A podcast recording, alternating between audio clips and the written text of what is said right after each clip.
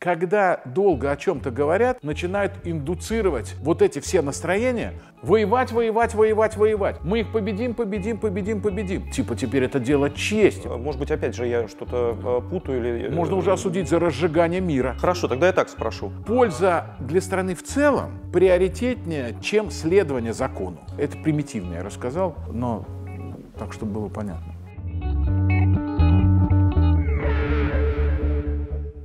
Как часто вы вспоминаете Политковскую? Да, все время. Каждый день. Ну, можно сказать так. Потому что то с Ильей поговоришь, то с Верой. Это дети ее. Да. Э, Не так Сколько давно. сейчас лет? Ой, я могу сказать, что внучке Ани, которую она не увидела, но вот она ехала же перед тем, как ее твари убили на, на лесной, она ехала от Веры, которая лежала на сохранении. А спустя короткое время родилась э, Анна Виктория, Анина внучка, которую она видела только слушала ухом у Веры, э, у Веры в животе. Это первая ее внучка. Илюше там нет 40, и Вере, естественно, тоже. Это первая ее внучка? Да, была бы? да, теперь уже есть, теперь уже есть вторая. Надеюсь, что вот она много будет знать о бабушке и какие черты характера э, ей передадутся. А чем ее дети занимаются? А, Илья серьезный, хороший бизнесмен. Он возглавляет крупную международную компанию здесь, в России. А Вера работает и очень успешно работает на общественном телевидении России, на ОТР. У Анатолия Григорьевича э, Лысенко и Саши Пономарева. Она продюсер э, очень, на мой взгляд, достойной, одной из очень достойных программ «Правда». Это такое ток-шоу, в которое они не приглашают сумасшедших, и там все друг друга слушают. Э, Я иногда смотрю эту программу. А вы когда вспоминаете о Политковской, есть какой-то момент, вот, я не знаю, самый смешной момент, который с ней связан? О, с ней связано огромное Сам- количество смешных моментов. Вообще, Аня Политковская была человеком антиугрюмым. Э, В ней, конечно, жил м, абсолютный такой чертик э, баловства, хулиганства, такой легкой дерзости. Я могу много вспомнить про много могу вспомнить про Политковскую. А, Мы совсем недавно, прямо возле нашей редакции, на которой доска сейчас Ани Политковской стоит, это такие бронзовые страницы ее реального блокнота, выдернутые, остатки перфорации на них. Ее хороший портрет с фотографии, которые делали когда-то в Ирландии для фотосессии книжки. И написано, что в этом здании работала э, Анна, убитая за впоследствии Анна Политковская. И мы решили, вдоль здания идет такая заброш- заброшенная грядка, где-то, наверное, 3 метра в ширину и на длину всего здания, то есть, наверное, метров 60. И мы решили там сделать грядку Политковской, сад Политковской, Анин сад. Пригласили людей, москвичей, а, пригласили иностранные посольства, поскольку они должны, в общем, как и мы, там коленку-то преклонить перед Политковской. И приехали послы 14 держав, привезли кто можжевелы, кто розы, кто анютины глазки, на чем мы настаивали. А, Пришли множество москвичей, вся редакция. Потрясла абсолютно Анина мама, Раиса Александровна. Она с Илюшей приехала. Илюша говорит, вот мама здесь. Мама в блестящей форме, выглядит как гимнастка, как тренер Большого театра. Э, Вот из тех, которые в балетных классах ведут такая гроза молодых балерин. И Илюша сказал, вот она один цветочек посадит, и мы, наверное, поедем. Потому что маме там, 90 исполнилось недавно совсем. Она посадила 64 цветка. Мы, конечно, ей с восторгом, с восторгом аплодировали. Как она пережила это? Это же все на ваших глазах было. Ну, ее, Мама- в смысле, ее состояние. Вообще ситуация, чтобы было понятно, э, ситуация, предшествующая убийству, то есть предшествующая началу октября 2006 года, была глубоко драматическая, а отчасти и трагическая в семье, в семье Ани. Мама лежала в больнице Анина, Раиса Александровна. Папа ехал к ней, и, выходя из метро, у него э, остановилось сердце, он умер. И кто-то увидел его телефон, в его телефоне увидели телефон газеты, а, и майор Измайлов, который тогда был в редакции, дежурил, он приехал организовывать э, ну, там, какие-то первые, первые вещи на месте. Вера в это время лежит на сохранении, и у нее не просто протекал э, вот этот период, а мама лежит в больнице. Значит, Политковская только-только после похорон между маминой больницей и веренной, и веренной клиникой с пакетами из перекрестков. А, и вот те люди, которые ее убили, они знали, что с ней происходит. Потому что несколько дат было убийств. Они следили за ней достаточно долго. Это был весь сентябрь и начало октября. Они видели ее трагедию, они видели, что с дочерью. Но, суки, а, остановить их было нельзя, они бабло уже взяли. Им уже один из организаторов убийства, Павлюченков, передал деньги, полученные от Гайтукаева. Все, у них пути назад нет. Типа теперь это дело чести, потому что бабло взяли. То есть я просто хочу еще раз акцентироваться на том, что люди знали, в каком положении находится человек, и людям было абсолютно пофигу. Сколько бы сейчас их не пытались выдать за борцов, значит, за дело народа, что Политковская там чему-то там якобы мешала, глупости какие-то там болтают. Как мама смогла это все-таки пережить? Мне я непонятно. То есть умирает муж, видел маму, я видел дочь, маму я тогда понимаю, только на похоронах. Надо понимать, что есть такая порода аристократии, настоящей родовой аристократии. А, Аня родилась в Америке, где папа и мама работали дипломатическими работниками в миссии, в миссии ООН. Они дипломаты, вот настоящие, карьерные дипломаты, с особым достоинством, статью, выправкой, Эм, это мой ответ на этот вопрос. Они никогда не выпускают свои чувства наружу. Кстати говоря, Вера Илья очень в этом смысле похожи на свою любимую бабушку. У меня, а, я все время пытаюсь вот понять, представить себя на вашем месте. Не надо, зачем вам? И у меня это не получается. О. Во-первых, может быть и не надо, но э, это довольно-таки сложно сделать, потому что я не представляю, как одно э, человеческое сердце, даже если это сердце большого мужчины, может пережить такое количество смертей, э, связанных э, ну, с коллегами, с товарищами, друзьями, которые рядом с тобой находятся. Вот, э, с- Как ваше сердце это вообще выдерживает? Да ну я не знаю, вообще выдерживает ли, и не только мое, но и редакции. Конечно, у редакции были сильнейшие потрясения. Э, Гибель в начале мая 2000 года Игоря Домникова, его наемные убийцы забили э, ломами и молотками в подъезде, только-только полученные им от редакции квартиры в Марино. Там прекрасная семья, Рита, Сашка тогда был значит, маленький еще сын, замечательные родители. Руфина Семеновна и Александр Сергеевич. Это А, папа и мама его. Да, они э, сами жили в Томске. Потом, пока они не переехали в Москву, я к ним каждый год ездил на день рождения Игоря, 27 э, мая, день рождения, туда, в Томск, ну, куда-то там, в деревню под Томском. Они замечательные люди, потрясающие. Александр Сергеевич был замечательный инженер, Руфина Семеновна преподаватель Томского университета, она биолог. И почему-то с ними всегда было легче. Потому что, может быть, они утешали меня в первую голову, чем, чем я их. Тогда никто не верил, что мы сумеем добраться до убийц, но благодаря двум операм из набережных Челнов, затем уже благодаря усилиям там, еще ряда людей, мы нашли сначала убийц Игоря, они получили пожизненные сроки. Это банда Тугирьянов. Это знаменитая банда. На их счету убийство директора КАМАЗа, главбуха КАМАЗа, директора «Газпром Авиа». Э, а- Это отлично организованная структура, это секта. У них были свои корабли, базы отдыха. Они вели себя так, какая прообраз такой семьи будущей мафиозной. Очень неглупые э, и очень жестокие ребята. Там 18 убийств, 48 м, других эпизодов преступлений.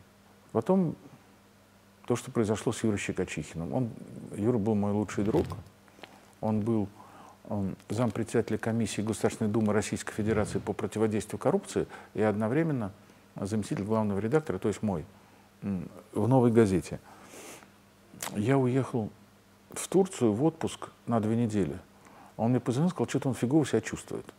Я на всякий случай прилетел чуть раньше и уже с ним поговорить не сумел. За неделю он превратился из цветущего парня, который э, занимался боксом э, в юности, он превратился в глубокого старца. Это было боевое отравляющее вещество, видимо, бинарного типа, когда сначала часть вещества попадает в человека, а другой частью этого вещества может быть самая нейтральная, ну, например, напиток кофе. Да? И начинается вот это, это примитивно я рассказал, э, но так, чтобы было понятно. Он превратился в глубокого старца, на котором не осталось волос, кожи, который выглядел столетним, столетним человеком и обманывая всех, страну, близких, нас, а, судебным экспертам, которые вскрывали Щекочихина, было сказано, что сейчас они будут иметь дело с участником Великой Отечественной войны, ликвидатором аварии на Чернобыльской АЭС. Таким образом, как бы оправдывая а, и моментальную старость, и то, что в организме а, могли бы быть найдены остатки, там, например, тяжелых металлов. Исчезло дело Щекочихина. Исчезло. Когда мы спрашиваем, где дело, нам говорят, видимо, уборщица случайно выбросила. Она выбросила дело в Кунцевской межмуниципальной прокуратуре депутата Государственной Думы, общественного деятеля, журналиста, заместителя председателя комиссии по противодействию коррупции. Ну все, говорить просто больше не о чем. По делу Щекочихина мы, когда исполнилось 10 лет, это в 2013 году, мы в 2014 году сказали, что мы 10 лет занимаемся расследованием, но пока мы не продвинулись, мы временно приостановились. Мы сделали все, что было возможно от, этой, от нашей газеты. Мы дважды устраивали крупнейшие экспертизы. По нашему настоянию была проведена юрийная эксгумация. Нелегально часть запчастей Щекочихина вместе с Сережей Соколовым вывозили на экспертизы в крупнейшие исследовательские европейские центры. Э, к сожалению, пока мы сдвинуться не можем. Но, как ни странно, я никогда об этом не говорил, я вам могу сказать, что дело Скрипаля сильно нас подвинуло а, в понимании того, что произошло со Щекочихиным, сильно нас подвинуло. А вы знаете, это, э, мы же начинаем заниматься этими расследованиями. Я не скажу, что это месть, но что-то очень похожее на это. Долг, э, месть, все что угодно, но э, я еще раз говорю, видимо, это невозможно себе представить. Ну, просто где вы каждый раз находите вот эти слова, которые вы должны э, произнести первыми, в тот момент, когда вы приходите к родителям. Коль, ну это не так, как в израильской детям, армии устроено. Uh, у меня не было необходимости что-либо сообщать родителям, но со всеми родителями и с близкими, ну не с родителями, а с, ну и с, с родителями Щекочихина тоже. Мы его маму похоронили уже после смерти Юры. Она была учитель и чем-то очень... То есть она по... тоже своего сына пережила? Она пережила его на несколько лет. Страшно. Она пережила это, его это на несколько не... лет. Я помню эту ситуацию, вот я какое-то время работал в музее Чуковского в Переделке. Да. И я помню какую-то ситуацию, когда мне сказали, что вот, вот Чуковский пережил всех своих детей, ну, практически, ну, кроме Лидии Корневны. И э, кто-то говорит из близких, что э, по нему было видно, что нет ничего вообще тяжелее на свете, когда, ну, когда ты переживаешь своих детей. Ну, ты их хоронишь, собственно. Ну, какая-то это невозможная вещь совершенно. Коль, э, значит, вещь, э, как выясняется, возможная. Э, единственное, я, конечно, дал слабину, это бесспорно, после смерти Политковской, это была третья смерть, э, это была третья смерть за 6 лет. 2000 год Игорь Домников, 2003 Юрий Щекочихин и октябрь 7 2006 года Аня. Я собрал редакцию и сказал, что я хочу закрыть газету. Эта газета несовместима с жизнью сотрудников, что показывает последние несколько лет. Я сказал, что ни один их волос, ни один материал, который мы создаем, не достоин волоска, который упадет с головы любого из этих прекрасных, талантливых людей, которые работают в редакции. Я хочу эту газету закрыть. Все сказали, продолжаем. И это был для меня первый случай. Я уже работал к тому времени главным редактором там 11, по-моему, лет. Это был первый случай, когда единогласно без всяких компромиссов. Все, а, от стажеров до акционеров, от моих замов до там, выдающихся наших собственных корреспондентов, сказали, не, ни в коем случае. Мы будем продолжать. А больше вы себе такой слабины не позволяли? Просто нет, потому, что... нет, я уже понял, что эта газета отлично понимает уровень опасности, уровень нехеджированных рисков, и все как раз к этому готовы. Другое дело, мы создали сколько могли протоколов безопасности.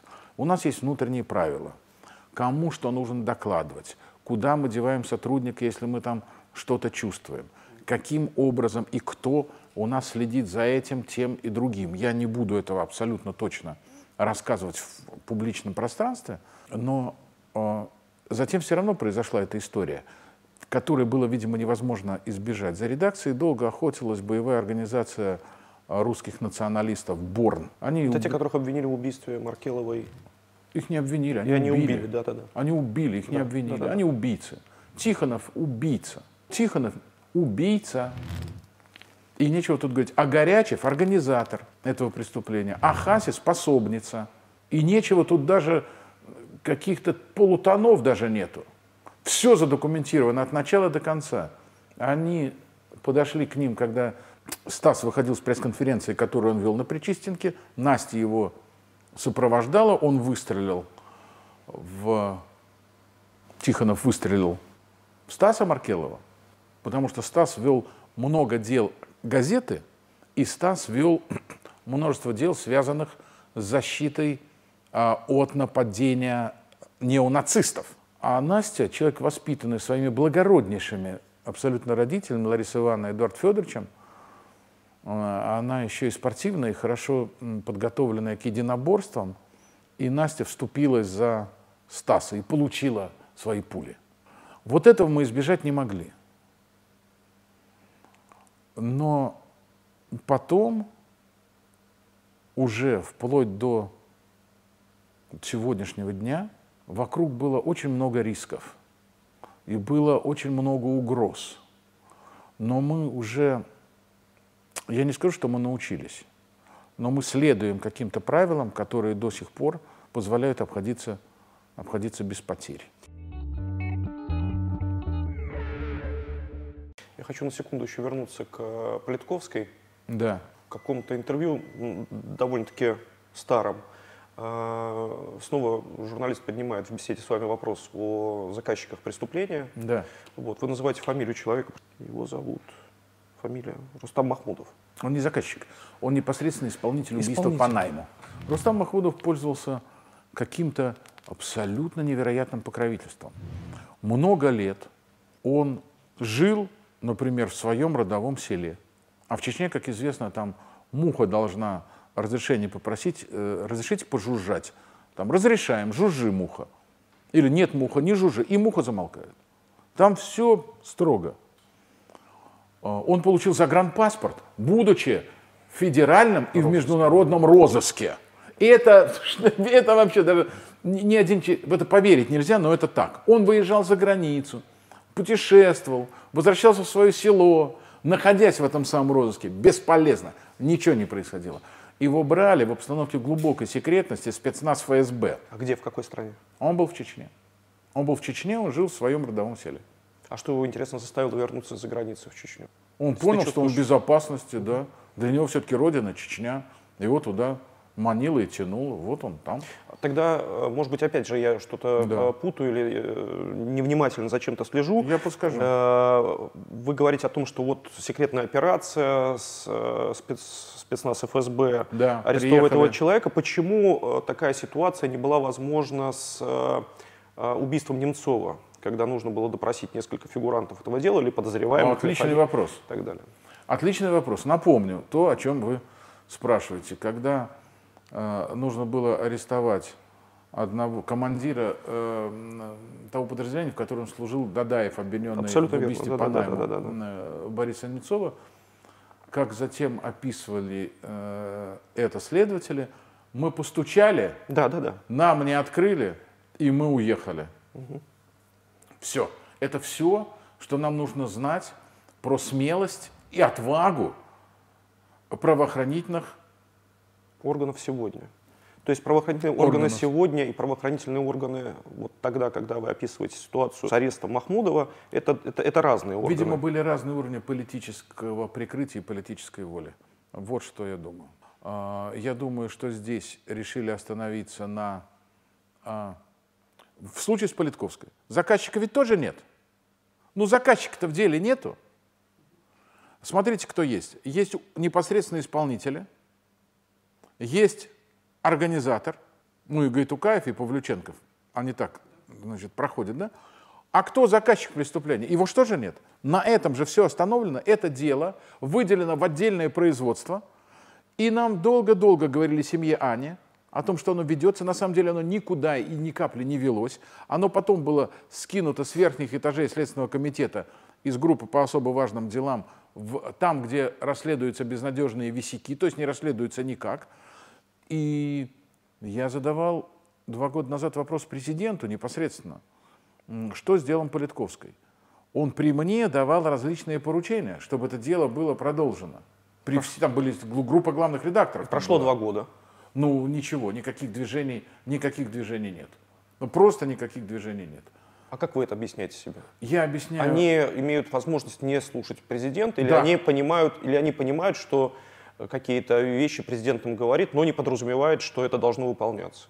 Э, видите, когда президент говорит публичные вещи, да еще в присутствии главных редакторов, я не могу, в связи с тем, что формат этой встречи подразумевает, что она off the record, а я не могу э, там, приводить подробности диалога. Я же подписался Понимаю, да, да, да. под этим соглашением. А, но главе администрации и помощникам были даны поручения по поводу Политковской. Он сказал, что эти дела расследуются долго. Единственное, что сказал в ответ я, что хотелось бы, чтобы длительность этого следствия была короче, чем жизнь на земле мамы Анны Степановны Политковской, чтобы она все-таки узнала об этом. А маме к тому времени было 88 лет. И я видел, что президент очень серьезно отнесся к этому вопросу, и очень серьезно, и без всякой э, его иронии, вот этой фирменной, отдавал, отдавал поручение. К сожалению, ничего не сдвинулось. Думаю, что для силовиков уже понятно, ребята, давайте вот эту вот этих людей не трогать. Вот у нас есть там неприкасаемые. Я думаю, что это те же неприкасаемые, что в деле с Немцовым. Но это только догадки. Ну, то есть мы, у мы, меня нет под этим фактуры. Мы, мы, мы э, тем самым говорим, что есть, еще раз говорю, какие-то, ну, то есть, условно говоря, руководители силовых ведомств, которые могут себе позволить не выполнить публичные Я, поручения. Президента. Во всяком случае, оно не выполнено. Угу. Мы можем говорить так, можем говорить иначе, а можем анализировать а только там были факты. Все, а, ну, то есть это были поручения кому? Следственный комитет? Нет, ФСБ, это было, это? это было сказано главе администрации, который сидел рядом. А кто тогда был? Иванов. назвать. Иванов. Да.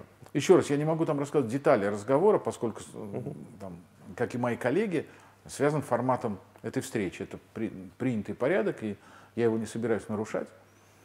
А, но поручения были даны. К сожалению, прошло два года ничего, ничего не изменилось. И вот это мы можем железно зафиксировать. Хочу вернуться теперь уже да. к истории с Немцовым, с убийством Бориса Немцова. Что так изменилось в стране, я не знаю, в положении человека, который руководит Чечней, или в руководстве mm-hmm. силовых ведомств, что мы на сегодняшний день наблюдаем э, абсолютное э, отсутствие какой-либо воли политической, какой, угу. любой воли, связанной с э, расследованием угу. этого дела до конца. Ну, вы хотите поговорить о роли Кадырова. Хорошо, я не буду уходить от этого разговора. А, Рамзан Ахматович Кадыров – фигура, которая, безусловно, не является руководителем, просто руководителем одного из 83 скольки там, субъектов федерации небольшого датируемого региона. Это не так. Рамзан Кадыров представляется и российскому руководству, и сам он себя так представляет, и уже огромное количество людей, в том числе за пределами Чечни, считают его а, военным, руководителем крупной армии, которая стоит на защите интересов России. Он так воспринимается в руководстве России? Я думаю, что да. А чего? А когда нужно а, там проводить операции на Донбассе, мы знаем, что там были задействованы чеченские батальоны. Сирия, Грузия. Когда мы знаем, что в Грузии, то там просто одну из основных функций, тогда армия была еще полуразрушена, э, и тогда основную роль, в принципе, играли, можно смотреть репортажи наших корреспондентов, оттуда играл, играли чеченские, э, чеченские командиры, в том числе Борода, там знаменитый. Когда дело касается сирийских операций, то там, кроме сил специального назначения – и авиационных группировок, так называемая военная полиция. Откуда она? Это военная полиция из Чечни. Это армия, сформированная, люди, прошедшие войну, прошедшие лес, прошедшие множество боев, с отличным боевым опытом, хорошо вооруженные. Еще и это же входит в такую родовую доблесть. А, обращение с оружием, любовь к оружию, а, необходимость выяснять отношения на открытых поединках. И это все входит, поэтому Кадыров, безусловно, в глазах части общества и, видимо, руководства страны воспринимается как командир авангарда русской, русской армии. Он этим э, пользуется все время и постоянно. Все время и постоянно. Вот я, готовясь к разговору с вами, хотел напомнить один эпизод. И мы сейчас сидим в репетиционном зале Гоголь-центра.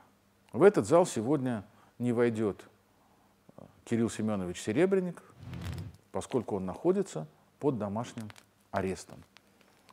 Его все время малоуспешно обвиняют в том, что деньги, которые потрачены на десятки и сотни постановок в рамках проекта «Платформа», потрачены не туда, хотя абсолютно все зрители, там несколько сот тысяч человек, которые были вовлечены в это зрелище и в создание его, видели огромное количество, в том числе я, я вот непосредственный свидетель, множество из того, что было, в том числе знаменитого э, сна, сна в летнюю ночь. А, он находится, он сидит. Сидит Софья э, Апфельбаун под домашним арестом. Еле-еле выдрали а, испыточных, испыточных условий содержания в СИЗО, когда его переводили все время из камеры в камеру, все время меняя соседей и ухудшая условия содержания. Это типичная пытка, это признано Европейским судом. Э, я имею в виду сейчас Алексея Малобродского. Вот мы понимаем, вот с этой интеллигенцией надо обращаться вот так. Теперь я вам расскажу другой случай. Вот сейчас в московском, э, в Москве идет суд над Ахмаевым и Болтабаевым, Болитбаевым, Болитбаевым. Это ребята из охраны правой руки Кадырова, Адама Делимханова, депутата Государственной Думы. Они были задержаны за то, что выбивали долги. Да, большой материал был у вас в газете. Выбивали долги. Я хочу про это напомнить. Угу. Фраза, которая зафиксирована в уголовном деле, если ты не отдашь деньги, мы твоим детям шурупы в головы, вернем жену, изнасилуем, ты будешь получать родственников по кусочкам. Во время обыска у них было найдено 200 долговых расписок, а также удостоверения специальных служб, специальные талоны без права проверки автомобилей, оружие. Дальше происходит чудо. Рамзан Ахматович Кадыров пишет письмо председателю Московского городского суда Ольге Егоровой. Это прекрасные бойцы, замечательные люди. Я ну, так же, как он писал письмо по поводу, по поводу Дадаева. Но, да. там, но там был вызов несколько другого уровня. Вот эти все разговоры про на углу Кремля, да, да, да. это заказал Кремль, и тут они, не, этот номер не прошел. А здесь номер прошел, как ни странно, прямо в зале суда до окончания процесса выпускают со скамьи подсудимых а, этих людей, которые обвиняются в угрозах жизни, пытках, вымогательстве и всем остальном, даже без подписки о невыезде. Не то, что под домашний арест, даже без подписки о невыезде. При этом государственному обвинителю, то есть прокурору по делу, предоставляют государственную защиту. Вот можно себе представить? То есть сознают, что эти люди настолько опасны, что прокурору нужна госзащита, а их выпускают, иди гуляй. Вот какова сила Разана Хватыча, и вот какова сила всей российской интеллигенции. Российская интеллигенция... Ну, российская интеллигенция, понятно, что с точки, зрения, Кирилла, с точки зрения... Объясняя, что он не опасен, он не совершал преступлений против личности. Даже в том, что, в, том, в чем его обвиняют, да? Он может работать, он может находиться под подпиской, ну и так далее, и так далее, и так далее. Нет. Ну скажите, э, по а поводу интеллигенции я понимаю, что сложно иметь дело, сложно иметь дело а с э, Кадыровым, Кадыров, с которым... сильнее всех московских, российских судов, понимаете? Судов, да, но я Он не... не подсуден, и суды под ним. Ну, часто говорят про то, что я в это охотно, то есть, по крайней мере, в это охотно верится, что не все силовые ведомства заинтересованы в том, даже если мы говорим с точки зрения чести угу. или достоинства, но в том, чтобы Чеченская республика и руководитель имели такой вес и такое значение. Коль, откуда вы э, знаете, э, хотят ли и что там думают это все о чем сплетни, сплетни, Знаете, сплетни, сплетни. вот когда они, наверное, бухают, Наверное, они да. говорят, как же нас задолбали, мы бы там все реализовали. А что же вы не реализуете? Вы присягу давали кому? Стране или только Кадырову? Ну так вспомните про присягу. Я тоже знаю, как мне некоторые президент Путин тоже... Мы вчера вот тоже выпивали, там у них профессиональный праздник был, да, и говорили, не дают нам реализовать. Ну так что же? Но президент Путин тоже русский офицер. Ну, как, как, русский офицер э, может на это вот так вот смотреть? Послушайте. Или принимать я, этого я, парня, принимать этого парня у себя в кабинете и всячески каждый раз публично вопрос. показывать всем, что... Принимаю ваш вопрос. А, я точно не могу отвечать на него целиком, поскольку вообще на него может ответить один человек. Офицер, главнокомандующий, президент страны Владимир Владимирович Путин. Я не буду отвечать за Путина. Не то, что потому что я не Песков, а потому что я даже представить себе не могу, что удерживает лидера государства от того, чтобы провести следственные действия, хотя бы допросить. Но логика поведения, которую мне не раз объясняли, которую я сам вижу, она такова. Не время. Не время. Вот сейчас Кадыров очень полезен. Кадыров реально верен Кремлю. Войска Кадырова защищают а, южные территории а, и Кавказ, российский Кавказ, от набегов различных террористов. В конце концов, несмотря на какие-то эксцессы, волна терроризма там пошла, пошла на убыль. Поэтому глаза закрываются на нарушение прав человека, на Аюба Титиева, на а, то, что невозможно даже допросить и зайти в дом к потенциальному заказчику убийства Немцова. Хорошо, тогда я так спрошу. Польза а... для страны в целом приоритетнее, чем, а, чем следование закону.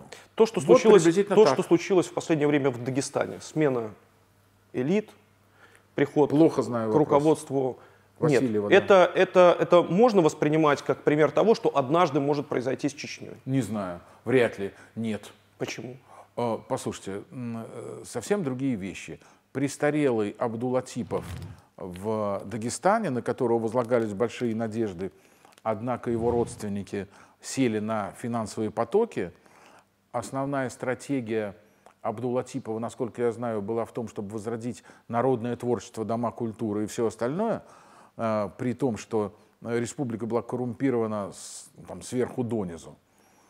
А, вот это я понимаю, эту смену, и почему там а, оказался Васильев. Васильев, я его когда-то знал, там, по Нордосту знал, он человек, у которого совесть есть. Это я эту логику понимаю. Но Кадыров это не престарелый Абдулатипов. Абдулатипов не слишком контролировал республику. Кадыров контролирует ее целиком. Абдулатипова нет армии, у него есть правоохранительные органы. У Кадырова есть армия.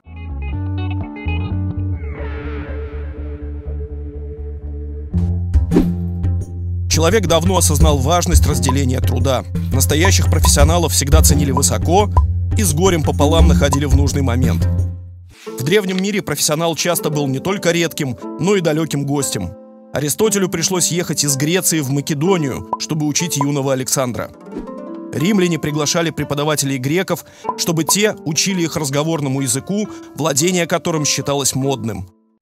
Чуть ближе к нам, в Средневековье, ремесленники обладали уникальными и важными знаниями. Жизнь горожан сильно зависела от их умений, но нельзя было получить никаких гарантий, что работа будет выполнена качественно и в срок. И вот середина 20 века. В Советском Союзе найти хорошего сантехника или репетитора было целой эпопеей. И даже в процветающей Франции человек, которому вы шли чинить одежду или машину, мог назвать вам любые сроки или цену. Бесконечные звонки родственникам, неловкие вопросы коллегам по работе, отчаянные объявления в соцсетях.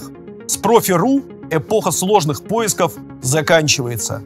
Профессионалу нужна работа, а вам нужен профессионал – Профи.ру поможет сравнить цены на услуги специалистов по пяти сотням направлений и выбрать лучшего по отзывам реальных клиентов. От психолога до ремонтного работника. С этим сервисом вам больше не придется тратить время и нервы на поиски. Но если себе гипотетически представить, что приезжает Кадыров в какой-то момент со своим ближайшим окружением в Москву, его здесь арестовывают, сажают в Лефортово, что эта армия чеченская будет делать без Кадырова?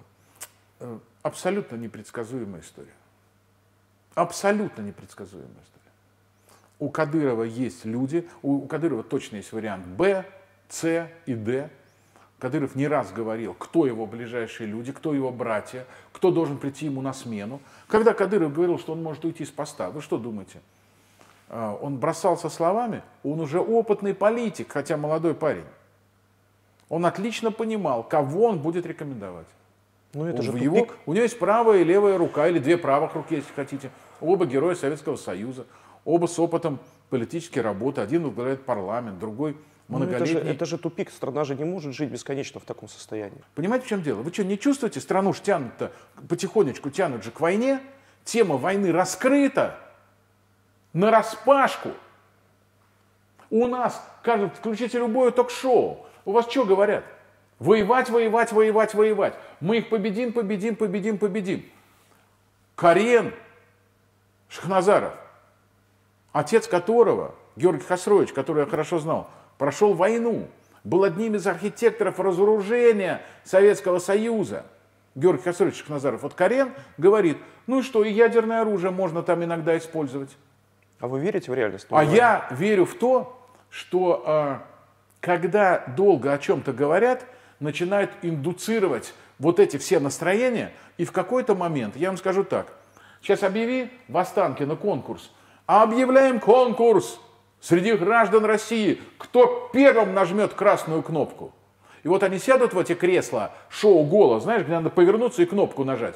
И херачить будут на эту кнопку, потому что будут уверены, отзомбированные нашей пропагандой, что ядерная война – это ровно то, как мы должны доказать суверенитет России. А знаешь почему? Почему? Я тебе скажу. Потому что если мы не попадем в рай, там уже будут скоро войска НАТО. Вот так. Это сильный образ с этими красными кнопками. А чего вы? Шоу а вы думаете, вот эти вот ездят по улицам машины, на которых сзади написано «можем повторить». Это про что? Это откуда идет? Это на президентском кортеже тоже на заднее стекло можно наклеить. Можем повторить. Это же государственная пропаганда, целиком подвластная Кремлю. Ведет страшную, страшную работу. Недавно читал воспоминания маршала Мерецкого о том, что в 1941 году на выпуске лейтенантов в Академии Фрунзе Сталин на приеме, на выпускном этом значит, вечере сказал, конечно, наша доктрина оборонительная, вы правы, но на время надо прекратить об этом разговоры. Народ должен потихонечку готовиться к войне. Я поразился. Ну разве мы не осуществление этой доктрины сейчас видим? Я думаю, что у немного, вот у Путина может хватить точно абсолютно, как человека прошедшего, как человека из семьи блокадников, как человека, у которого отец воевал, и который мать успел спасти, когда ее уже в морг увозили. Вот может быть у него там что-то сработает. А что сработает у тех людей, у которых в руках иные рычаги? Скажите, что за самолеты, зачем наши самолеты летают над американскими эсминцами? Это что за военные игрушки? Это что за песочница? Мир все время стоит на тончайшей грани. Мы же помним подвиг полковника, который распознал, когда ему дали приказ нажать, он не нажал эту кнопку, он распознал, что это компьютерный сбой. Петухов, по-моему, фамилия. И Я не знаю, я не помню Да, да, да. точно. 80-е годы. Чего сидели-то в Рейкьявике Горбачев с Рейганом? Чего они там сидели? Чего они там высиживали? Они решили триаду сократить, потому что триада это три вида атомных вооружений, неважно. Но суть в том, что из-за ядерных испытаний планета почти лопнула пополам. Ей как топор уже пум, затылок. Да? Они отлично понимали, еще немного таких испытаний, еще немного развития этого оружия, и мы останемся без планеты. И тут Вы- вдруг распечатали тему. Извини, я договорю, потому что она меня занимает это. Я незадолго до смерти спросил у Евгения Александровича Евтушенко, друга театра Гоголя, где мы сейчас, э, Коль, э, Гоголь-центра, где мы с вами находимся. А, я говорю, Евгений Александрович, скажите, а вот вы пели песню, сочинили ее и пели, хотят ли русские войны? А вы уверены, что вопрос-то до сих пор риторический? А если он не риторический, а вы уверены, как на него ответить сейчас? А может, уже хотят? Вот этот тонкий культурный слой, я тут говорил как-то об этом на эхе, вот этот шепот Людмилы Маркина Гурченко в последних минутах и секундах фильма «Пять вечеров», лишь бы не было войны.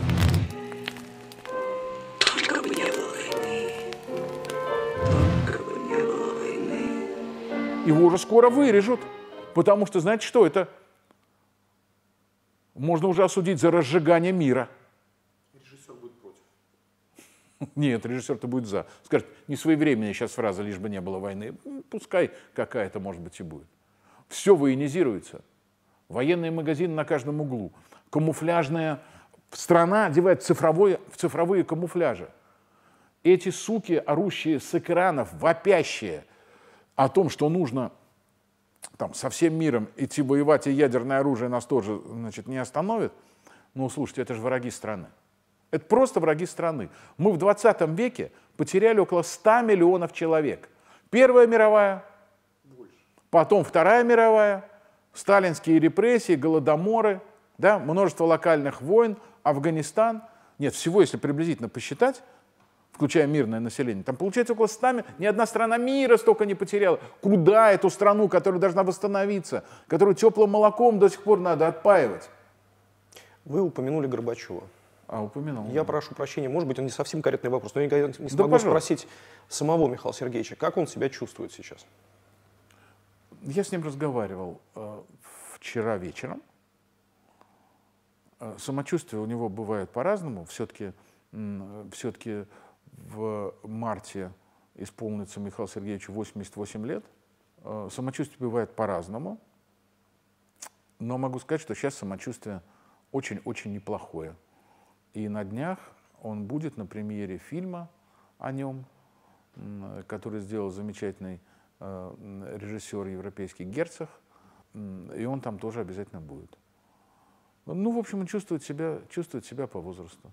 Э, разное может быть, в зависимости от погоды, от всего, у него ощущение от там рук и ног, но могу прямо сказать, голова абсолютно ясная, нормальная, свежо мыслящая. Все знают, что вы один из самых близких ему людей.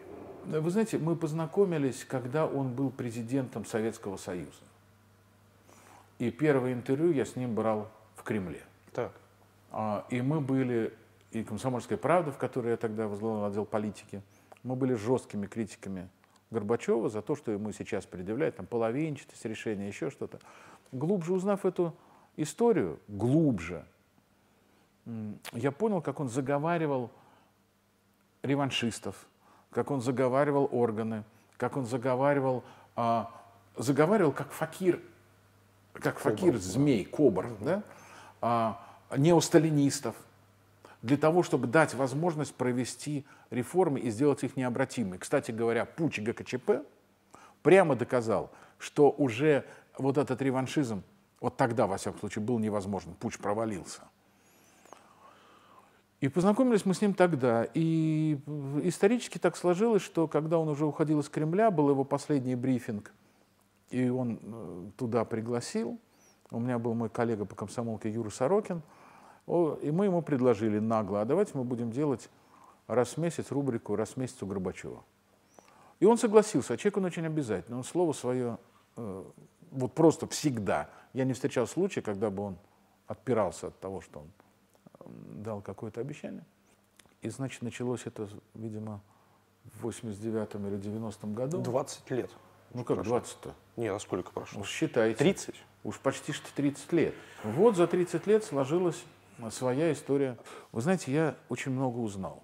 Я очень много узнал, и, как говорит мой любимый друг Юрий Михайлович Рост, а, о человеке можно очень много понять после отставки. Не тогда, когда у него звонят все телефоны, он нажимает кнопки, взлетают ракеты, плывут пароходы, а тогда, когда раз, и все это закончилось, когда флаг СССР над главным корпусом Кремля опустился, таблички свинтили, я даже знаю, у кого они, значит, с этого, с этого кабинета.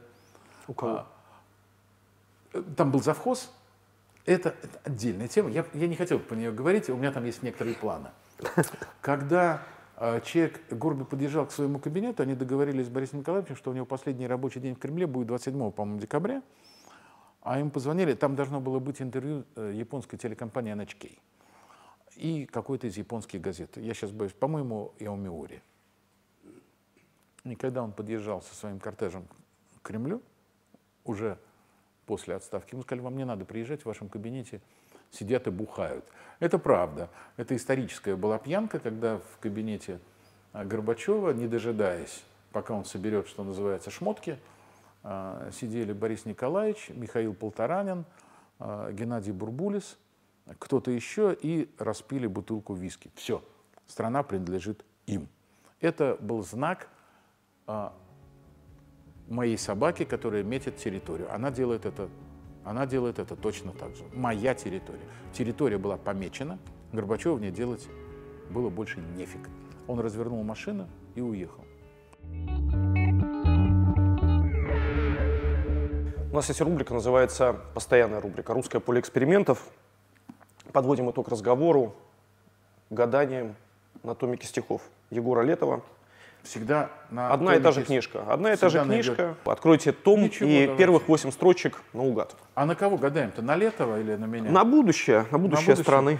Любые. Любые. Вот первая страница, первых восемь строчек. Сон наоборот. Называется «Наваждение». Страница 206. Чтоб все без, без подвохов. А, ну я и не знаю Летова наизусть. Читаем. Сон наоборот. Я спотыкаюсь на ровном месте. Сон наоборот. Волос в чашке моей воды. Грязный бинт и окно за окном. Я увидел тень. Я видел в небе. Там кто-то ходит. Я увидел тень. Блуждающих окон, восковые огни. Грязный бинт и окно за окном. Отлично. Надо признать, отличные стихи. Спасибо. Это был Предчувствие войны. Спасибо. Вот оно. Спасибо. В чистом виде. Вы правы. Летов оказался очень уместен. Видите, хотя бы Да. вот так. Это те же самые стихи, которые выпали Андрею Звягинцу. Представляете? Во всем томе. Вот так вы открыли. А, а можно теперь я проверю всю колоду карт? На той ли сейчас странице раскроется этот же том? Попробуйте, пожалуйста. Ну и на предыдущей тоже, надо сказать. Бравые песни заглушаются злое горе. Ведь солдатами не рождаются, солдатами умирают. Абсолютно точно. Куда ни открой, а предчувствие, а предчувствие у него есть. Абсолютно. Спасибо. Спасибо вам огромное.